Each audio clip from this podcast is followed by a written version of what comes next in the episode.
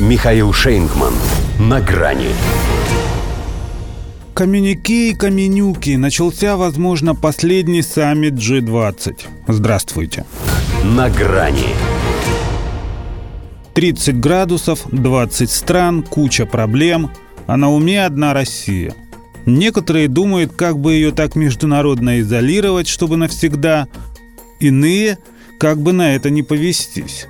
И только у Сергея Лаврова, которого доброжелатели накануне изолировали в лазарет с якобы больным сердцем, даже голова не болит. Он здесь как сама Россия. Уравновешенный, уверенный и, как водится, ироничный. Знает потому, что с кем имеет дело.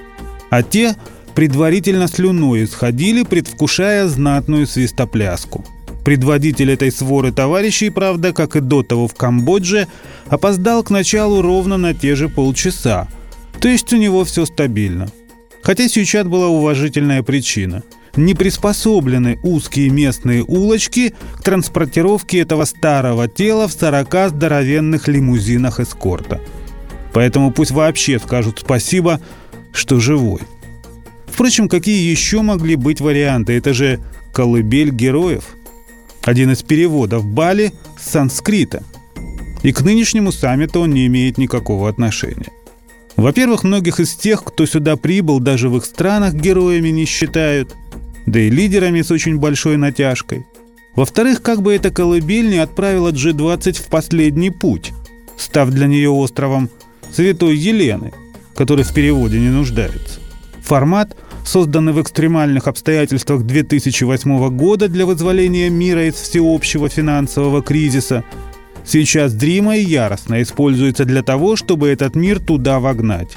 Для полноты ощущения, обеспечив ему критические неприятности во всех системообразующих сферах жизнедеятельности.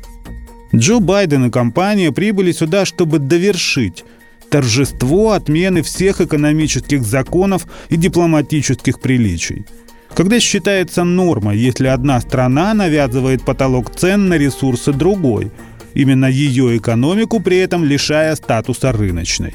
Очень, между прочим, своевременно.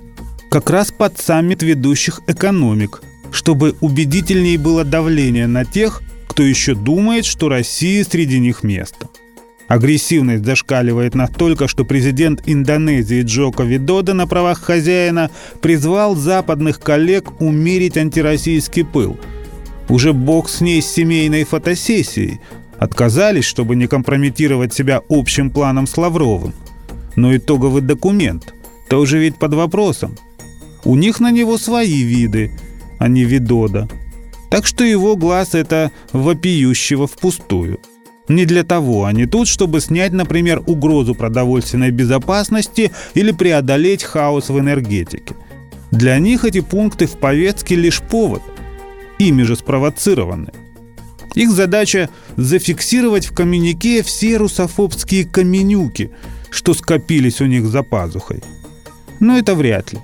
И дело не только в том, что мы не примем такую редакцию.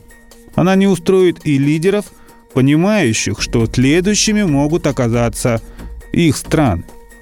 Так что вести им свои камни в освояси. В том смысле, что мы так и будем сидеть у них в почках. До свидания. На грани с Михаилом Шейнгманом.